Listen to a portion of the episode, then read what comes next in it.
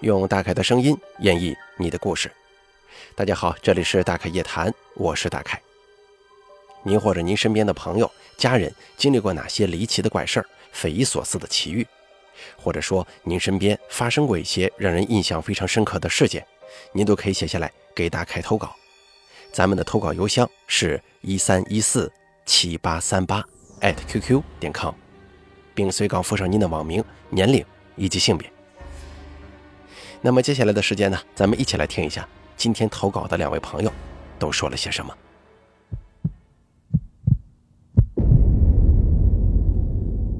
第一位投稿的朋友是这么说的：“大凯你好，你可以叫我孙安若，我听你故事有四年了。自从有了大凯夜谈之后，我也想投稿。这几天啊，可能年龄大了，晚上总是睡不着，索性就拿着手机随便写写吧。”先说一个小时候听父辈讲的故事吧，因为不是我的亲身经历，所以对于这件事情的真实性，我可不敢打保票。但是父辈人都知道这个事儿，我想啊，应该是真实发生过的。这件事情发生在八十年代末期，那时候我父辈同村十几个人，都在一家烧砖厂上班。某天下午发生了一起事故，一个人当场就没了。这个事故过去几天之后，有一个我们村的女婿来帮他老丈人家双抢。由于路程较远，那个时候交通也不方便，所以头天晚上就过来了。那会儿天气炎热，大部分都在晒谷场上睡。期间呢，这个女婿跟村里的人聊天，他就说：“哎，你们村的那个谁谁谁，我刚才路过砖厂的时候，看他一个人在那干活，我过去好心好意给他递根烟，他都不理我。”我好像没得罪他呀。听完这话，周围的人全都吓得脸色苍白，因为他说的这个谁谁谁，就是在上次事故当中死掉的那一位。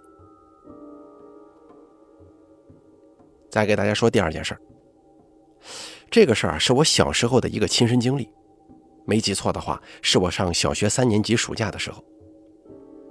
那个时候跟同村的小伙伴去放牛，花生已经收完了。就把牛啊扔在花生地里，而我们则在旁边大水库里头洗花生吃。各位可能要问，不是花生都已经收完了吗？怎么又去洗花生吃呢？如果你要是这么问，那恭喜你，你肯定是城里的孩子，没什么生活经验呢。因为收完花生之后，地里肯定会有遗漏下来的花生啊，还有收的时候断在土里的，拿一根小木棍在地里挖，绝对是收获满满。咱们回归正题，洗完花生，我们就坐在水库旁边吃，双脚泡在水里荡呀荡的，别提多舒服了。期间呢，有一个比我大两岁的男孩，他提议下水游泳。他呢是我们当中年龄最大的，也就十一岁，其他人都不满十岁，不敢去，所以他就一个人下水了。可能他这个人胆子也不大吧，只在岸边游。而我们这群小孩子也就没在意他，彼此双手捧着水教别的小朋友玩，打打闹闹。那会儿我比较小啊，闹不过别人，就想找游泳的那个大孩子帮我的忙。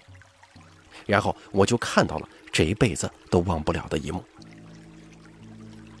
他在离岸边十几米远的地方，脑袋已经看不见了，双手在不停地拍打着水面。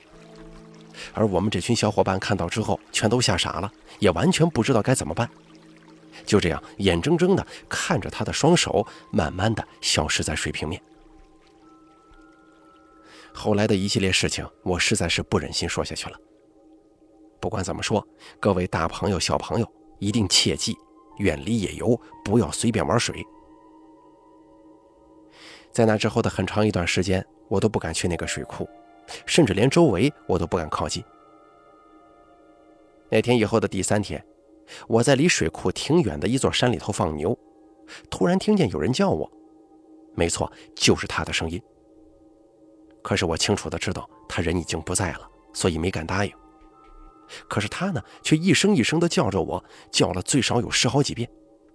我吓得赶紧牵着牛回家了，并且把这个事儿告诉了父母。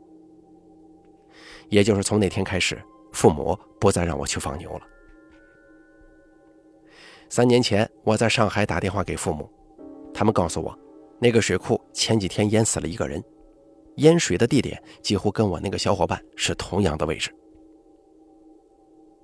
在小时候，经常听村里的老人说，淹死之人一定得找一个替身才能转世投胎。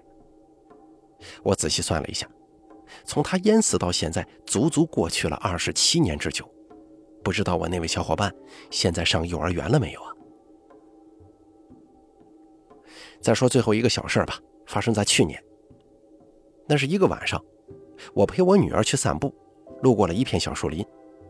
我突然看见一个古装打扮的女人在树林里头跳舞，于是我就转过头想让我女儿也看一看，顺便跟女儿说：“你看看人家这么晚了还在里头练习跳舞，你也得多努力啊。”可是当我再转过头去的时候，却发现跳舞的那位不见了。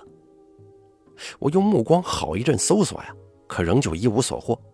这前后时间绝对不超过五秒钟。我女儿诧异地问我：“干嘛呢？”我跟我闺女说：“啊，我肚子有点不舒服，咱们走吧。”就带着女儿赶紧回家了。好了，咱们第一位投稿的朋友，他的经历就说完了。接下来，咱们听一听第二位朋友的经历。第二位朋友是这么说的：“大凯你好，我叫北漠，今年三十岁，男性。今天简单分享一下我之前遇到的几个怪事儿吧。那是在我上大一的时候发生的。我们学校的宿舍区分 A、B 两个片区，我们是住在 A 区的。当时那里一共有七栋宿舍楼，分别是一号、二号、三号、五号、七号跟九号楼。一号楼南边是二号楼。一号楼往东按顺序分别是三号楼、五号楼、七号楼。七号楼往南是八号楼，再往南就是九号。有一次，我跟社团里的几个同学还有一个学姐一起往宿舍区走。学姐跟我们说了一个事儿，说：“你们看咱们宿舍区的布局，一号楼跟七号楼往南都有并列建的宿舍楼，可是三号楼跟五号楼前头则是两块空地。”这两块空地正正好好就是两栋楼的占地面积，但是却没有楼。还有咱们宿舍楼的编号一二三五七八九，又正好跳过四跟六这两个数字。据说啊，之前那两块空地就是四号楼跟六号楼的，结果有学生在那两栋楼上跳楼了，然后就出了一系列怪事。到后来学校才把这两栋楼给拆掉的。刚一听到这个消息呢，我觉得无稽之谈。后来到了宿舍区，我们分别往自己的宿舍楼走。我住在三号楼，回去的时候正好经过那块空地，突然想起我第一天来学校报道的时候，那会儿我满怀着对大学美好生活的憧憬，早早的到了学校报道。我相信每个人那会儿都挺激动的吧。于是我到现在都十分清晰的记得那天发生的事儿。那天报道完了以后，导员就告诉我宿舍在哪儿，我就想去看。走在校园里，看到校园环境非常不错，想必宿舍环境也不会差。然后我就满怀期待的走入了宿舍楼。可是宿舍楼的环境却让我大失所望。八人间的上下铺，两个柜子，窗子下有一张桌子，除此之外什么也没有，并且我还倒霉的被分到了阴面，窗子是朝北的。我失望地走出来，到宿舍楼前的空地，一边抽烟一边看手机。空地上铺着小地砖，也是高高低低，看得出来这工程质量啊一般般。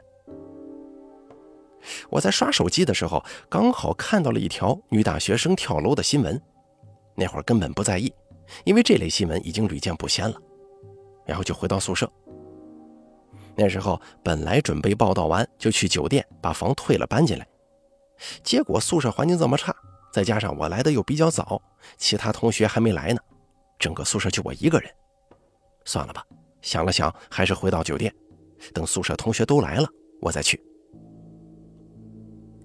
我正想着报道那天的事儿，突然不经意间的看了一下地面，想到了有一个奇怪的地方。学校里的路都是柏油路，上面的空地也都是铺的石板。唯独这里的空地铺的是那种非常便宜的小地砖，施工质量还那么差，潦潦草草的铺了一下。后来同学过来叫我去上网，我就没再去想这事儿了。直到两个月以后，我有一次去图书馆看书，进去以后，我便径直走到图书馆的电脑前，用检索系统找我想看的书。系统的背景图刚好是我们学校的一张照片。我赫然发现，照片里我们宿舍区确实是有那两栋楼的。我整个人就愣住了，难道那学姐说的是真的吗？我在那儿愣了好长时间。直到后面有个同学催促我说：“你查完了没有啊？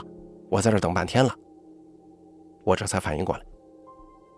后来心里觉得有点乱，没心思看书了，就回了宿舍。回到宿舍跟舍友谈起这件事情，他们也觉得有点蹊跷。好在我们身上都没发生过什么不好的事儿，这个事儿呢也就成了大家的茶余饭后谈资了。一转眼到了学期末。大家都忙着复习，没人再提这个事儿了。放假的时候，我也跟身边的朋友说起过，大家都将信将疑。还有的人说这就是人编的故事，自己想多了。我想想也有道理啊，就不再寻思这个事儿了。直到开学的时候，我们对面宿舍的人吵着非要换宿舍，还非要换到一面来，我就觉得有点奇怪了。因为他们的宿舍在阳面，窗子朝南，我们平常特羡慕他们。怎么他们不仅不在那边好好待着，反而换到大家都不太喜欢的阴面来呢？学校里想要换宿舍，一两个人调一下还可以的。要是整个宿舍换过去，学校基本不会同意。可奇怪的是，学校那回居然爽快地答应了。后来问起他们要换宿舍的原因，他们好几次都是支支吾吾的。再后来，那间宿舍就一直空着，直到我们离校实习也没人住。中间呢，我们也跟学校提过，想搬到那个阳面宿舍去住，但是学校拒绝了，也不知道是什么原因。难道说曾经住在那个宿舍的学生看到了什么吗？因为他们的窗户正对着那片空地。后来我们毕业之后，那两块空地居然又盖起了宿舍楼。至于后来究竟有没有什么事情发生，我就不知道了。还有第二件事情，是发生在我们学校另外一栋楼里的。那栋楼建得很奇怪，是围着操场建的一圈楼，我们平时都管它叫圈楼。圈楼四分之一的部分是主席台跟仓库什么的，剩下的四分之三都是相通的，所以很长。里面都是一些校企合作的办公室，还有一些社团的办公室。平常人就不多，非常安静。走到里面楼里，就会一直回荡你自己的脚步声。说实话，大白天的都显得有些瘆人呢。我们舍友他们的社团办公室就在那儿。有一次，我也不知道自己哪根神经搭错了，居然晚上跑去那里跟同学吃火锅。要是给我一次选择的机会，我是绝对不会去的。到了晚上，除了我们几个，其他屋子里的人按理说都走光了。我们在里头吃着火锅，喝着啤酒。由于酒精的作用，不一会儿我就想去上小号，于是呢就往洗手间走去。楼道里漆黑一片，一直回荡着我的脚步声。一路上我一边走一边一个一个的开灯，终于走到洗手间门口了。我听到里面有哗啦哗啦的流水声。我心里想，谁呀？用完水龙头不关就走了，怎么这么没公德心呢？我进去伸手打开洗手间的灯，可是却被结结实实的吓了一跳。当时给我吓得差点没叫出声来。只见一个中年男人一直低着头在洗手，居然连灯也不开。我上完厕所出来，他居然还在那儿洗。我从厕所出来，在回去的路上还想。这哪儿的神经病啊！吓老子一跳。回去跟同学们继续喝酒。可是喝着喝着，我就又想去上厕所了。这会儿我是真后悔。我走到楼道里的时候就有点怕了。你少喝点嘛，不至于上这么多趟厕所呀。到厕所跟前，我还是听到了流水声，那种声音跟我刚才听到的一模一样，并不像是马桶冲水的声音，还是那种水龙头的动静。这会儿我就感觉整个汗毛都立起来了。最后鼓足勇气走了进去。而这次我进去的时候，里面却没人了，流水声戛然而止。低头一看，水龙头也好好的关着，这是怎么回事？我上完厕所赶紧出来，在回去的路上，我留意了一下经过的办公室，没有一间有灯光透出来，都没人在里面。我回到我们那间以后，他们也喝得差不多了，我就跟他们说起了我刚才经历的事儿。可谁知我那个舍友说，他也跟我有一样的经历。有一天黄昏的时候，他从办公室收拾好东西，准备下楼，先去了一趟洗手间，就看到那个男的在洗手。他出来的时候，那个男的还在洗，中间都间隔了很长时间，特别奇怪。不过他当时没想那么多。想抽根烟，发现身上没带打火机，就问那个人：“哥，您有打火机吗？可不可以借用一下？”可那个男的依然背对着他，低着头洗手，完全不理他。他心中有点生气，就从洗手间出来，下了楼到外头去了。我舍友又对我说：“那这就更奇怪了，那个人看着很面生啊。”要是这里的工作人员，即便我不认识，也不会看着面生。校企合作办公室的那帮人舒服得很，每天朝九晚五，从来不加班。我那回啊，有可能是人家刚下班准备走，可这次晚上都十点半了，他怎么还在呢？听他说完，我心中更别扭了。他长什么样？我这哥们问。我仔细回想了一下，说，貌似也就中等个吧，体型偏瘦。我当时被吓了一跳，哪里顾得上看细节啊？他说：“照这样来看，很可能是同一个人。”后来第二天天一亮，我就早早的离开了那里，再也不想待在这个鬼地方了。打那以后，我连那栋楼都没再进去过。好了，咱们本期大开夜谈做到这儿就结束了，感谢您的收听，也感谢以上两位投稿的朋友。第一位投稿的朋友孙安若，他说的第二个故事让人的印象非常深呐。大家可以想象一下，一个小伙伴活生生的在你面前出现意外，掉到水里去了。这个对当时年幼的自己来说，那这是眼睁睁的看着一个生命在你面前消失啊，这是一种非常恐怖也是记忆深刻的事情啊。还有第二位朋友，这个朋友讲述的是他在上大学的时候一个奇奇怪怪的经历。两栋莫名其妙拆掉的楼，还有一次莫名其妙的经历。其中让我印象深刻的就是他看到那个低头洗手的中年男人。这个男人呢，一共有两位同学加上他看过的，好像是同一个人。但是这个故事呢，给人的感觉就是挺怪异的。但是有多恐怖呢？或者说有多让人发散联想啊？不太至于。总感觉这个你要说是灵体的话，不至于这么直接吧。